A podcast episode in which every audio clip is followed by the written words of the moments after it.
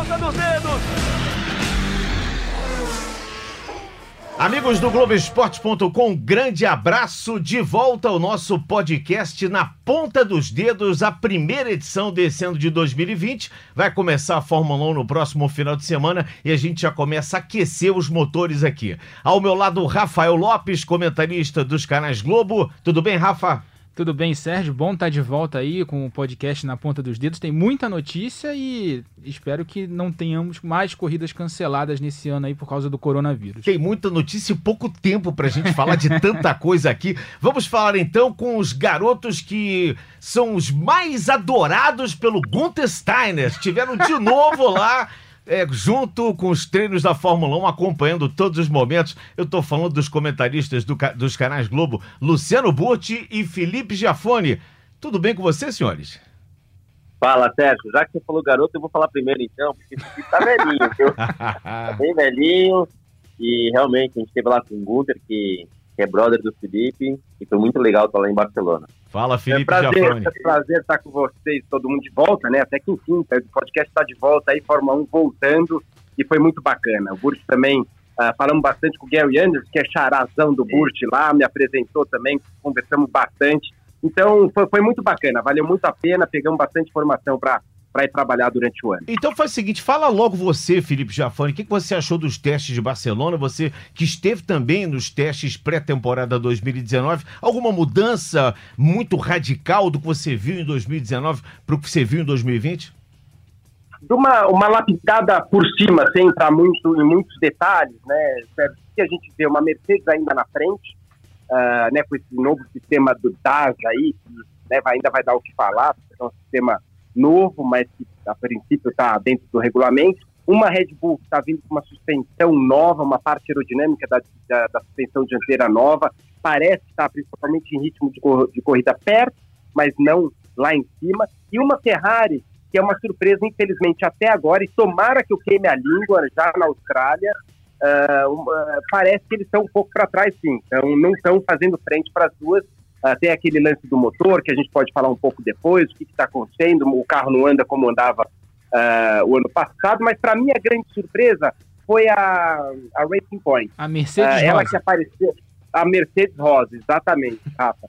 Porque eles vieram com um carro praticamente copiar e colar o da Mercedes, e, e, andaram rápido. Então há quem diz aí que eles andaram muito rápido logo de cara no, na primeira semana e depois não mais. Tudo dá até entender que eles estão escondendo um pouco de jogo uh, e a gente vai saber isso tudo na Austrália. Uma McLaren forte uh, também, que no, no, meu ponto de vista tem uma dupla de pilotos melhor que a Racing Point, uh, e uma Williams lá de trás, vai agora dando uma geral, uma Williams lá de trás, que acho que não vai ficar lá atrás. Ela, para mim, ainda é a equipe mais lenta, mas assim, por alguns é, poucos décimos, vai, mas que eu acho que tem condição sim esse ano de brigar, pelo menos é, no meio do pelotão. Luciano Burti, você que participou de tantos e tantos testes como piloto, né? Piloto de provas, depois piloto de testes, você voltou ao mundo dos testes acompanhando em 2020. E como é que foi essa, essa volta, essa sensação, Luciano, de estar de novo acompanhando os testes da Fórmula 1?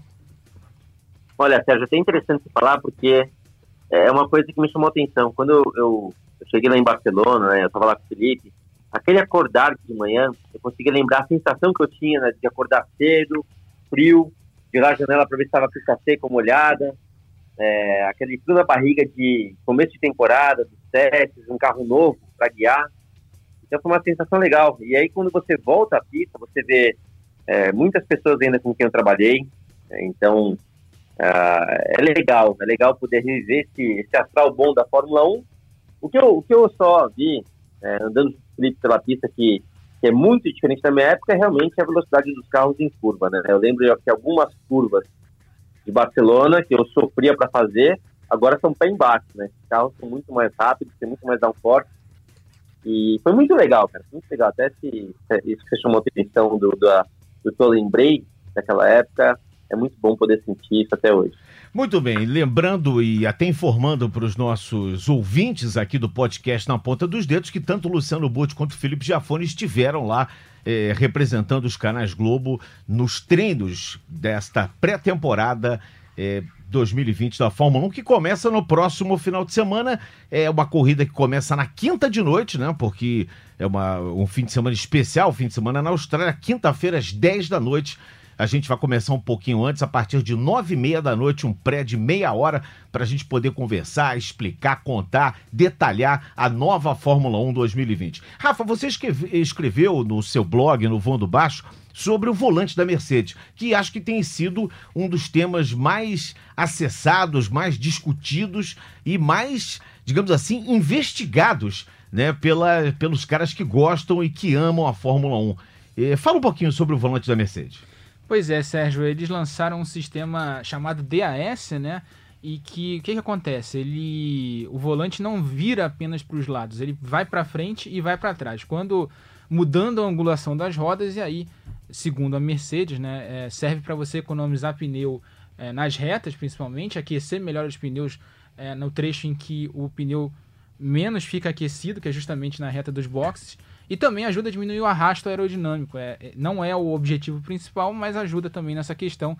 É mais uma novidade da Mercedes, é um sistema totalmente mecânico, senão não seria é, permitido pelo regulamento técnico da Fórmula 1. Eu, eu dei uma olhada, li o regulamento para entender exatamente como funcionava, uhum. mas é uma solução super engenhosa e que eu acho que ninguém tinha pensado na Fórmula 1. Acho que até o Felipe tem um pouquinho mais aí para falar sobre, sobre esse sistema. Eu queria saber como é que foi a reação, Felipe, Luciano, das pessoas, dos, dos, dos membros de, das equipes, das outras equipes, obviamente, dos jornalistas. Como é que foi a reação ao verem, ao constatarem naquela câmera on-board que o Hamilton usava esse artifício DAS, esse novo artifício no volante da Mercedes?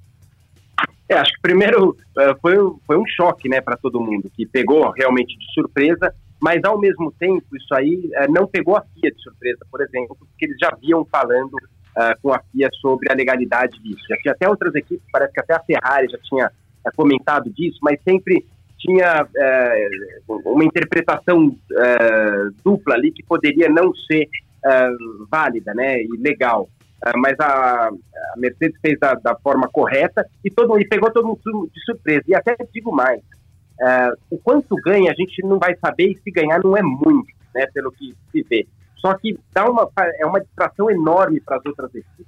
Uh, né, eles têm agora aqui pouco tempo para se gastar ainda para tentar fazer esses carros de 2020 ficarem rápido. Que dizem que todos os upgrades agora desse ano vão vir muito mais cedo do que os outros anos anteriores, porque eles têm que começar a desenvolver o carro de 2021, que é completamente diferente. Então, é, é um sistema que pode também tirar a atenção, tirar o foco da concorrência por um negócio que, de repente, nem é tão vantajoso assim, mas que é bonito de ver. E é, uma, e é um sistema que tem prazo de validade, porque vale para esse ano 2020, mas a FIA já disse que para 2021, no novo regulamento da Fórmula 1, que vai mudar o carro completamente, o DAS, né, Dual Axis Steering, né, direção de duplo eixo, porque mexe tanto para a esquerda e para a direita quanto para frente e para trás, por isso duplo eixo. Esse sistema está proibido para 2021, ou seja, as equipes vão ter que decidir, as outras equipes vão ter que decidir se tentam copiar esse sistema para esse ano, que é um sistema com prazo de validade, ou se deixam para lá e investem em 2021.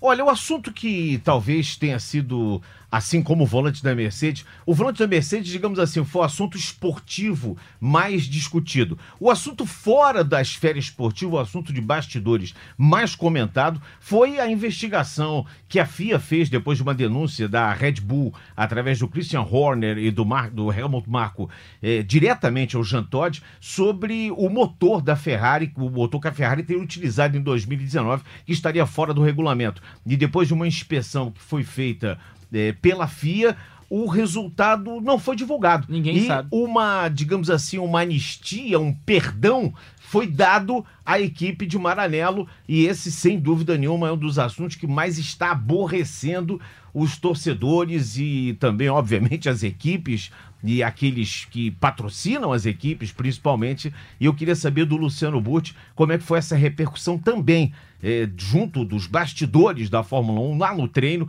nos treinos que estavam acontecendo, pré-temporada, esse assunto relativo à Ferrari e à FIA, que é, de uma forma, acho que é, até, digamos assim, descabida, soltaram essa, essa notícia sem realmente dar uma informação mais precisa, Luciano.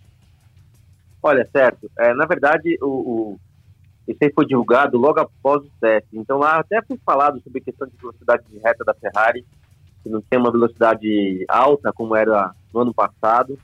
Foi comentado, mas é, essa notícia veio após o teste. O que, eu, o que eu posso dizer, conhecendo a Fórmula 1, e até estava batendo papo aqui com o Felipe também, que tem contato com a FIA, é o seguinte, estava claro, né, está claro que a Ferrari tinha alguma coisa ali, vou chamar de um mandrake ali, alguma coisa diferente, porque a gente nunca viu o carro da Haas ou o carro da Alfa Romeo veloz na reta. Então, como é que pode o mesmo motor é, ter um desempenho tão diferente de um carro para outro? Isso não existe, né? Por mais que tenha até uma, é, uma variação aerodinâmica de um carro para outro, não existe uma vantagem tão grande como a Ferrari tinha. Então, que era algo especial e provavelmente fora do regulamento, isso é claro que aí a, a, a FIA deve ter perguntado o seguinte para a Ferrari, então prova como é que vocês atingiram essa velocidade, né? Prova que está tudo certo. E acho que a Ferrari não tinha que provar.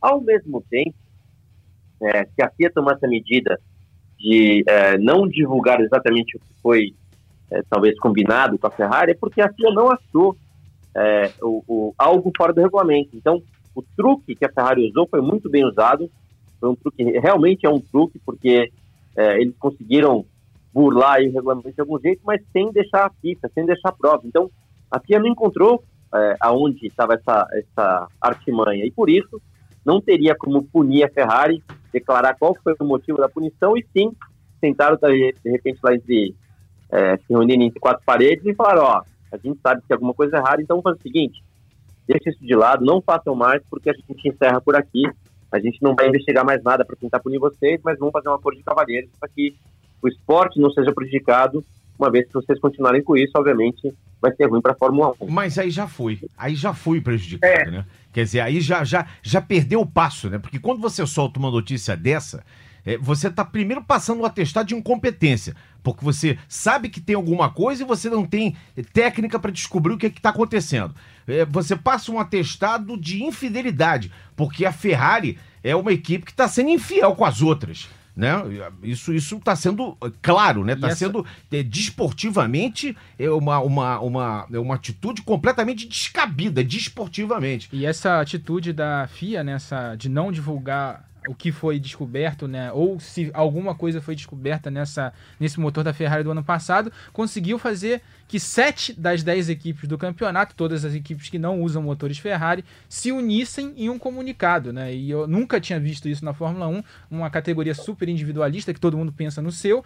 Então, sete equipes se juntaram e emitiram o mesmo comunicado protestando contra a decisão da FIA. Lembrando que no ano passado o Jaime Brito, nosso produtor, trouxe uhum. a informação que teria um sensor no motor da Ferrari que enganava o sensor eh, da FIA que, de, que detectava o fluxo de combustível. Então, em, quando no, nos intervalos de medição do sensor da FIA, esse sensor, a, o motor da Ferrari usava mais gasolina do que o permitido pelo regulamento e por consequência, tinha mais velocidade na reta. E, e vou completar ô, ô, isso, eu queria só que o, que o Felipe e o Luciano também falassem, o Luciano já falou, o Felipe vai falar já já. Eu queria completar isso, o, o, a indignação das equipes, porque se trata de dinheiro. Não Exatamente. se trata só exclusivamente, ah, eu, eu usei lá um, uma, uma molinha e essa mola me deu algum ganho, mas eu ganhei no final uma taça. Não. No final se ganham milhões de dólares. Uma posição do campeonato significa uma diferença muito grande de ser segundo no campeonato para ser terceiro. E é isso que a Red Bull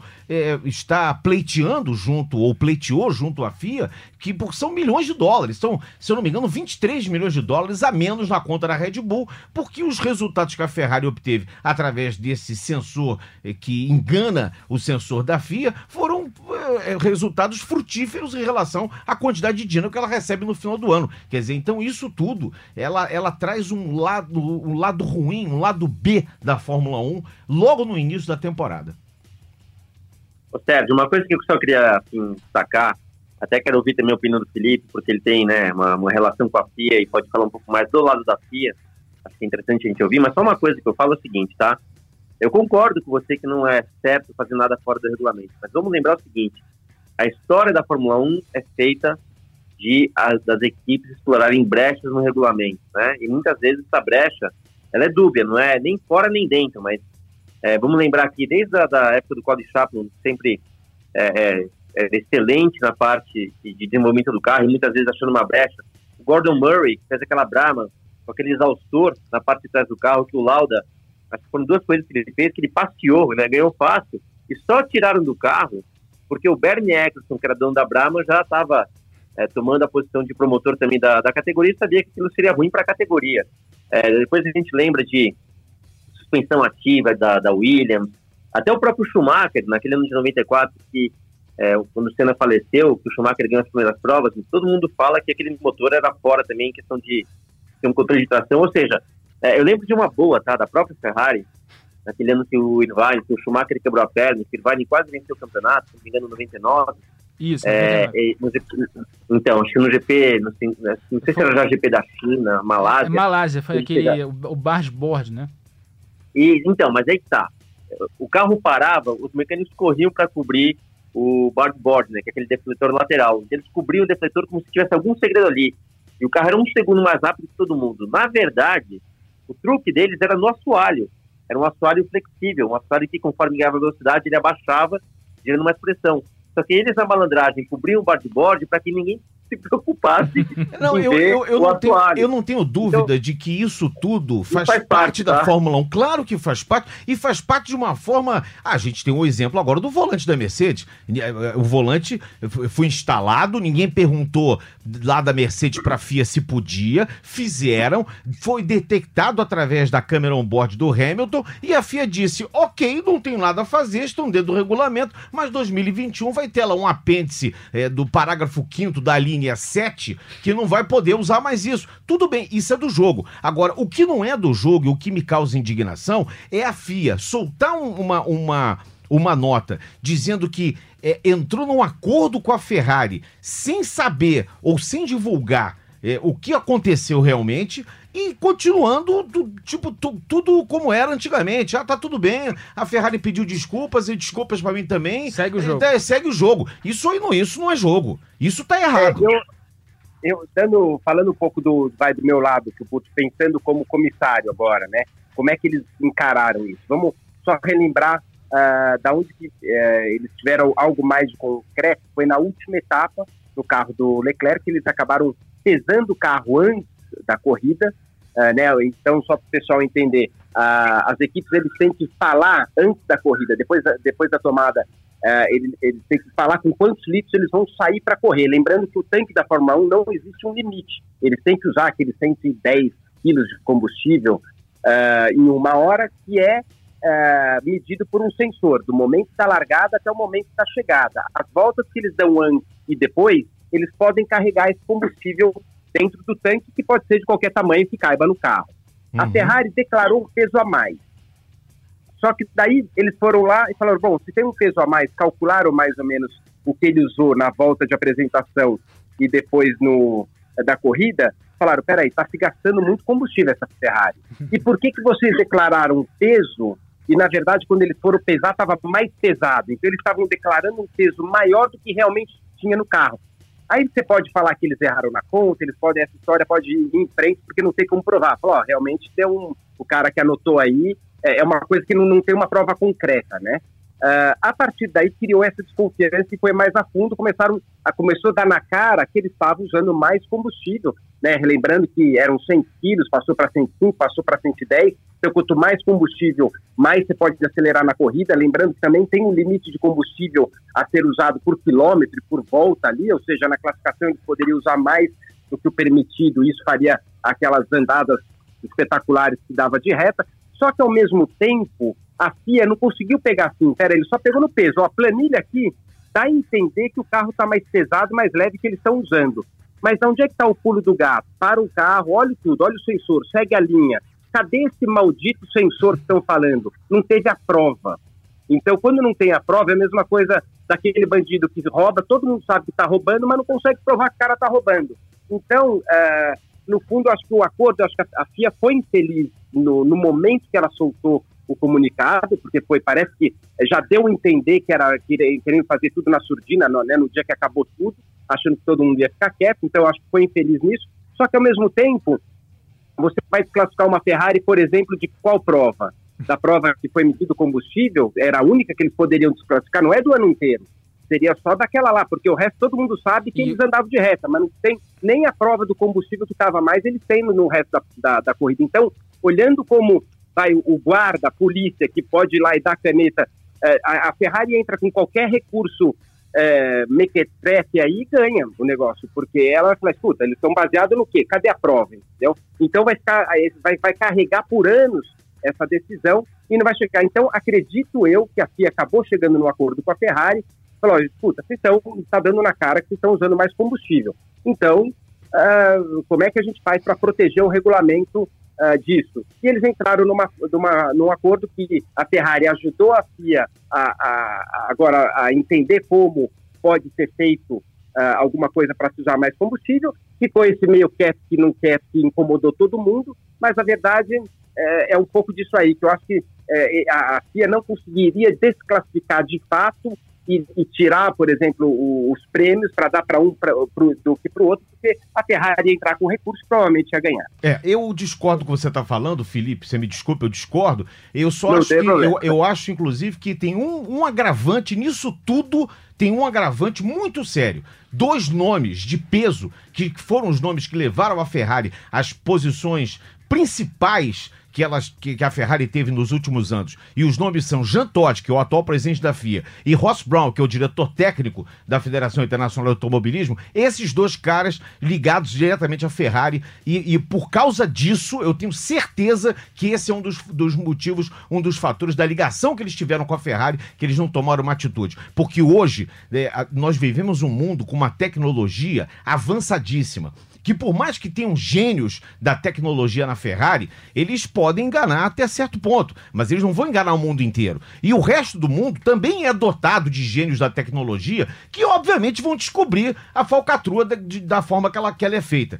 Então, essa, essa explicação que a FIA deu é por isso que eu discordo de você, o, o Felipe. Eu acho que é uma explicação, tipo assim, vamos falar qualquer coisa, vamos dizer que a Ferrari pediu desculpas e segue o jogo, porque realmente foi de uma, de uma falta de, de sensibilidade, de uma falta de, de diretriz, de organização. Isso mo mostra que a FIA não está preparada para a Fórmula 1. E só sobre a questão política dessa, dessa decisão toda, eu estava conversando com algumas fontes minhas lá que mexem com esse lado político e isso pelo que eu soube lá, foi uma tentativa de demonstração de força do Jean Todt como presidente da FIA. Falou: vou tomar essa decisão, vou mostrar desse jeito e ninguém vai reclamar. Pois é. Só que, digamos que a gente tem uma outra figura muito importante na parte política da Fórmula 1, inclusive escrevi sobre isso ano passado, que é o Toto Wolff, uhum. que foi a pessoa mais é, revoltada com essa situação. A Red Bull chegou a protestar, mas o Toto Wolff ficou muito revoltado com essa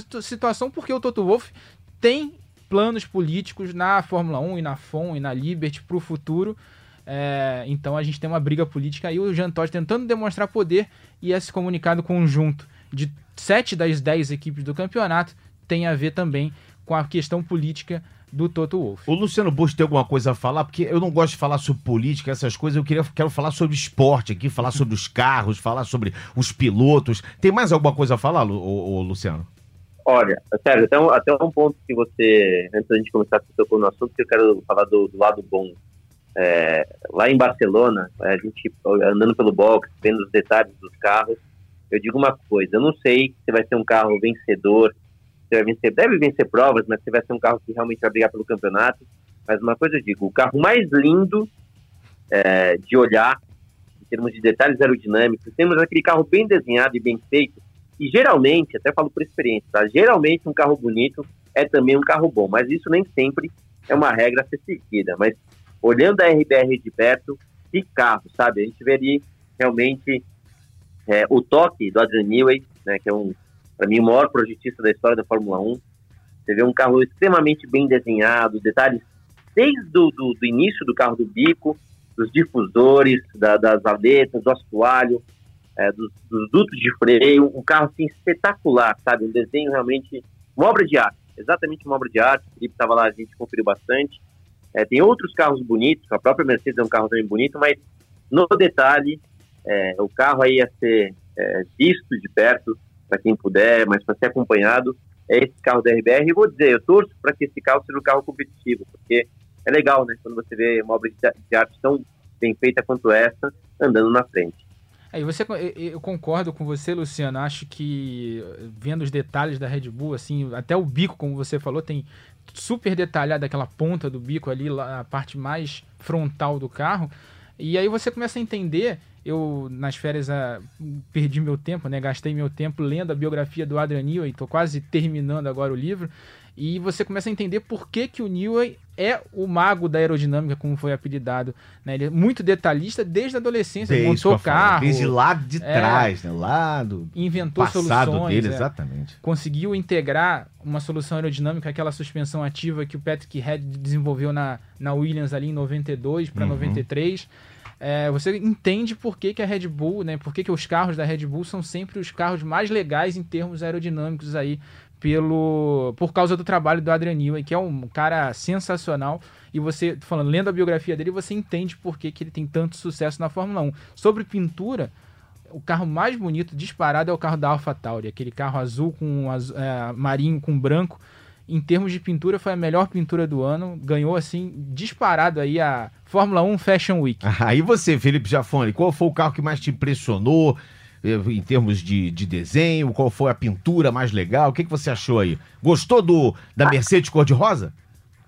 Da Mercedes eu achei bacana. Eu achei, é, na verdade, a parte da frente é uma cópia, né? Praticamente da, hum. da Mercedes, a lateral nem tanto assim.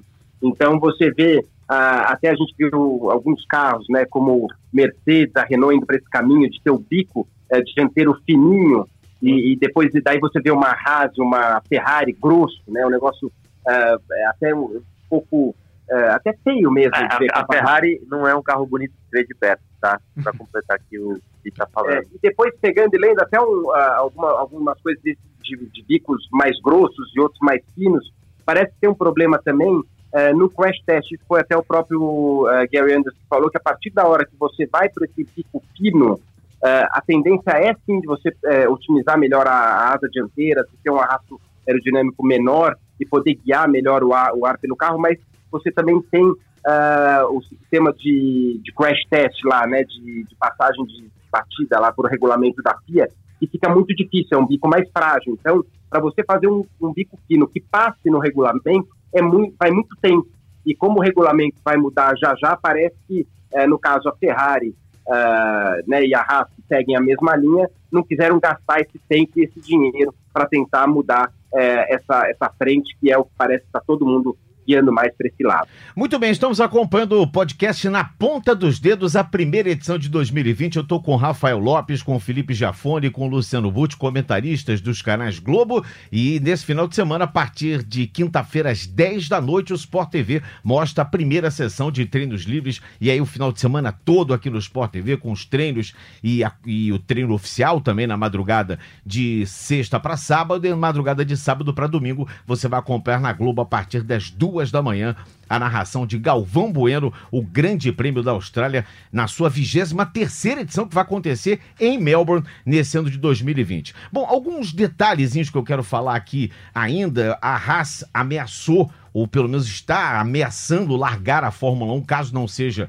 é, competitiva. Isso é um ponto chato, um ponto ruim né, dessa pré-temporada, Rafa? Sim, a Haas está desde o ano passado já, quando na, da negociação do Pacto da Concórdia, que ainda não foi assinado por todas as equipes, é, foi uma das que disse, disse que não ia assinar num primeiro momento, a Haas está. O Gene Haas, né, o dono da equipe, está repensando os investimentos dele lá, mas, obviamente, se a Haas conseguir um bom desempenho, ano passado foi um ano decepcionante para a equipe americana, ela vai continuar na Fórmula 1, isso é fato.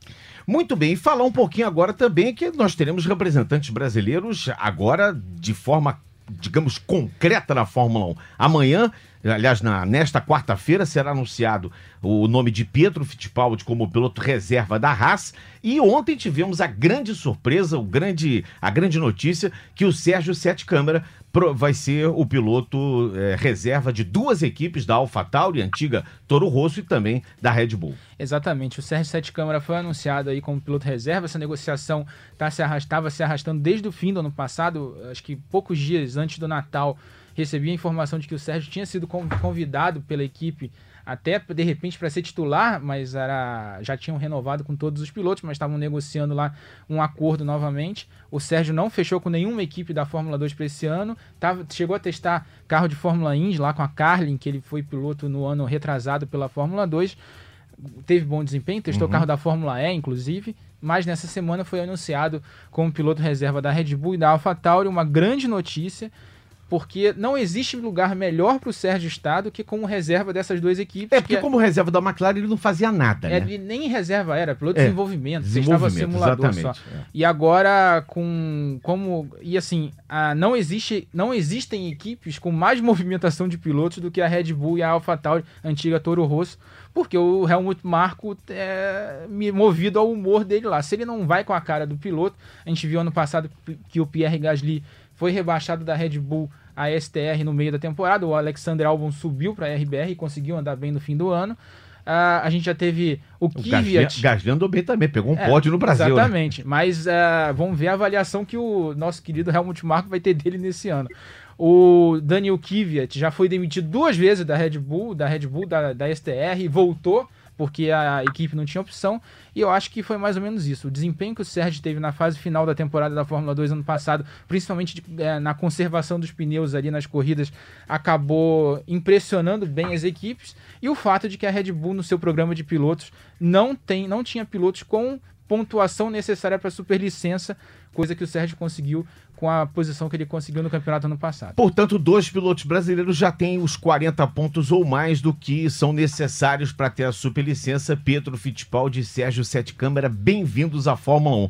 Meus queridos, GP da China adiado e o GP do Bahrein vai ser sem público. Outro GP que está ameaçado é o do Vietnã, mas o Vietnã é muito mais para frente. Quer dizer, existe uma, digamos assim, E tem uma- muita grana e envolvida. tem muita grana envolvida também. Seria a estreia do Vietnã no mundo da Fórmula 1. É, o que que vocês acham sobre isso, hein, Luciano, Felipe? Olha, Sérgio, eu acho que é o seguinte, é, eu, eu achei inteligente o que o Bahrein fez, já que tem esse surto, já que tem esse, vamos dizer assim, todo mundo está descobrindo como lidar com essa questão do vírus e tudo mais. Cara, o negócio é o seguinte, não, não, não se cancela a prova, porque tem muita coisa envolvida, tem um campeonato envolvido, e realmente restringe o acesso do público, porque a gente sabe que não pode você justamente aglomerar pessoas, né, em um mesmo ambiente, porque aí sim tem uma, tem uma falta de controle do, do da questão é, da saúde, do vírus e tudo mais. Então, é, ao invés de cancelar, eu acho que o Bahrein fez a coisa certa. Já a China, que é onde está o foco do problema, aí dá até para entender, mas espero que, no caso do Vietnã, que está com essa dúvida, é uma pena, né? Ainda mais pista de rua, a gente sabe que pista de rua é muito legal pela proximidade do público e, e para eles, então, que vão fazer o GP pela primeira vez. Mas entre. Se tiver que tomar alguma medida drástica, que seja, então, proibir também o acesso do público. Difícil também de proibir, porque é uma pista de rua, então, né, é, é, tem, tem como limitar, não é tão fácil, mas tem como li- limitar. Espero só que não venham com papo ou com ideia de cancelar o GP. Felipe Giafone. É, eu acho que a, a preocupação grande também que a gente não pode esquecer, ah, eu não sei se o Rafa agora está acompanhando, ah, mas é a chegada das equipes na Austrália, é uma coisa que preocupa um pouco. Até um- uns dias atrás eles estavam falando que ah, as equipes que não chegarem, por, por, por algum motivo as equipes não conseguirem chegar, ah, né, não conseguirem chegar para a prova, eles prova não vai iriam fazer a corrida, ah, mas, né, mas a- o evento acontece, o show acontece, mas não vai valer pontos, que eu acho que é até a forma mais coerente de fazer, porque ah, vamos falar que a Ferrari, por algum motivo, está dentro da Itália, que a gente sabe está um caos, ah, não consiga deixar o país. Então não tem como você fazer um, né, um evento sem uma Ferrari ou uma Mercedes ou qualquer uma equipe, não seria justo, por- porque não é um problema da equipe, sim um problema do vírus. Então, isso que a gente precisa ficar atento para o que vai acontecer de prova a prova, porque esse é um outro problema. Acho que não cabe a nós julgar eh, essas medidas que estão, estão sendo tomadas aí sobre esse, esse surto do coronavírus, né, que pode virar uma pandemia. Tá- ainda está muito no início, é um vírus novo e tal. eh, mas a gente, sobre a Fórmula 1 em si, pelo que eu estava vendo agora no noticiário, a Fe- a Ferrari já tinha eh, mandado boa parte da equipe para a Austrália tanto a Ferrari quanto a AlphaTauri, que são as duas equipes sediadas na Itália, já tinham mandado boa parte da, da equipe dos equipamentos para a Austrália, então não, não tiveram problemas assim de chegar lá. Ah, os últimos funcionários que saíram da Itália conseguiram também chegar na Austrália, pelo que eh, eu acompanhei no noticiário. Ah, então a gente não deve ter problemas aí para a realização da primeira corrida do ano. O próprio eh, organizador do Grande Prêmio da Austrália disse que não vai fazer o Grande Prêmio de portas fechadas, vai deixar as arquibancadas abertas ali em Melbourne para o público assistir a corrida. Lembrando que o Grande Prêmio do Bahrein sem público vai ser a primeira vez na história da Fórmula 1 que a gente não vai ter público nas arquibancadas. Lá já não ia corrida. muita gente. É, né? tava aumentando o público. É. Ano passado, se eu não me engano, no, no, no, Race Day, no dia da corrida, deu 40 mil pessoas, o que é um público é, é, enorme para o Bahrein. É verdade. Chegou, a gente chegou a ter 10 mil pessoas 10 no dia da corrida. É. Ah, mas é, é, uma, é ruim, mas é o que tem que fazer, não tem muito jeito. E estão falando, inclusive, vários jornalistas não receberam ainda o visto para entrada no Bahrein. Lembrando que o governo manda um documento para cada um, você chega lá e carimba seu passaporte depois de ter o, mostrar o papel lá do governo autorizando o teu visto. É, muitos jornalistas ainda não receberam o que está sendo está sendo cogitado, inclusive, de que a corrida vai ter apenas a presença da TV oficial da FIA, da FON, né, no caso, uh, justamente para evitar esse surto de coronavírus. Muito bem, fizemos as nossas voltas de aquecimento nesse primeiro podcast. Eu gosto demais de fazer esse podcast, poder bater esse papo descontraído aqui, aqui com o Rafael Lopes, com o Luciano Butti, com o Felipe Jafone. Senhores, muito obrigado pela é, companhia, pela participação aqui nessa primeira edição do podcast. A gente volta a se encontrar no final de semana, todos juntos com a Fórmula 1, o primeiro grande prêmio do ano, o Grande Prêmio de Melbourne, na Austrália. Um grande abraço para você, Luciano. Valeu, Sérgio. Temporada longa pela frente, então muito legal começar assim. Vamos nessa, valeu, abração. Felipe Giafone, o que, que você ganhou de souvenir do Gunther Steiner, meu Felipe? Não, vai ser mais um, um aninho longo aí, bacana demais, tá? Uh, tá aí uh, na quinta-feira, não, quinta-feira à noite, né? Essa programação maluca dessa, do, do, do, GP. Vamos comer aquela nossa pizza na madrugada, Isso. como a gente sempre faz, fizemos no passado. E tô muito ansioso para ver esses carros aí é, colocando potência total para a gente, né, até agora foi só um esconde-esconde e vamos ver qual é a real deles agora, pelo menos no classificatório Austrália. Muito bem, eu parabenizo e anuncio para quem não sabe, passa a saber a partir de hoje, mas obviamente muita gente já sabe, o Rafael Lopes faz parte agora do time do rol dos comentaristas dos canais Globo. Eu saúdo o Rafa que vai participar de todas as edições da Estocar e participa comigo aqui na apresentação desse podcast na ponta dos dedos e tenhamos um excelente uma excelente temporada, um excelente ano de 2020, Rafa. Exatamente, obrigado, Sérgio. A gente vai ser um ano longo, um ano muito divertido também. E eu tô contando aqui quantas corridas o Gunter vai aguentar o Grosjean na equipe com o Pietro Fittipaldi ali como reserva na Haas. Vamos torcer ali para que o Grosjean mantenha o desempenho aí dos últimos anos aí de tantas batidas e que a gente tenha um brasileiro aí no grid ainda nessa temporada. Muito, Mas, muito obrigado e que seja um ano sensacional. Muito obrigado. Um ano bom todo para todos nós, né? E para todos os nossos ouvintes aqui do nosso podcast. Esse podcast tem a edição do Bruno Mesquita e do Maurício Mota, coordenação do Rafael Barros e a gerência do André Amaral. Eu sou o Sérgio Maurício e tive um prazer enorme de estar com você e na próxima semana estaremos juntos falando sobre o que aconteceu no Grande Prêmio da Austrália e já projetando o que vai acontecer na abertura da Stock Car nos 200 quilômetros de Goiânia. E a Stock Car vai vir aí com um modelo novo de carro, com equipes novas, vai ser muito legal. Foi um prazer muito grande estar com vocês. Um grande abraço a todos. Velocidade do Grupo Globo, emoção na pista.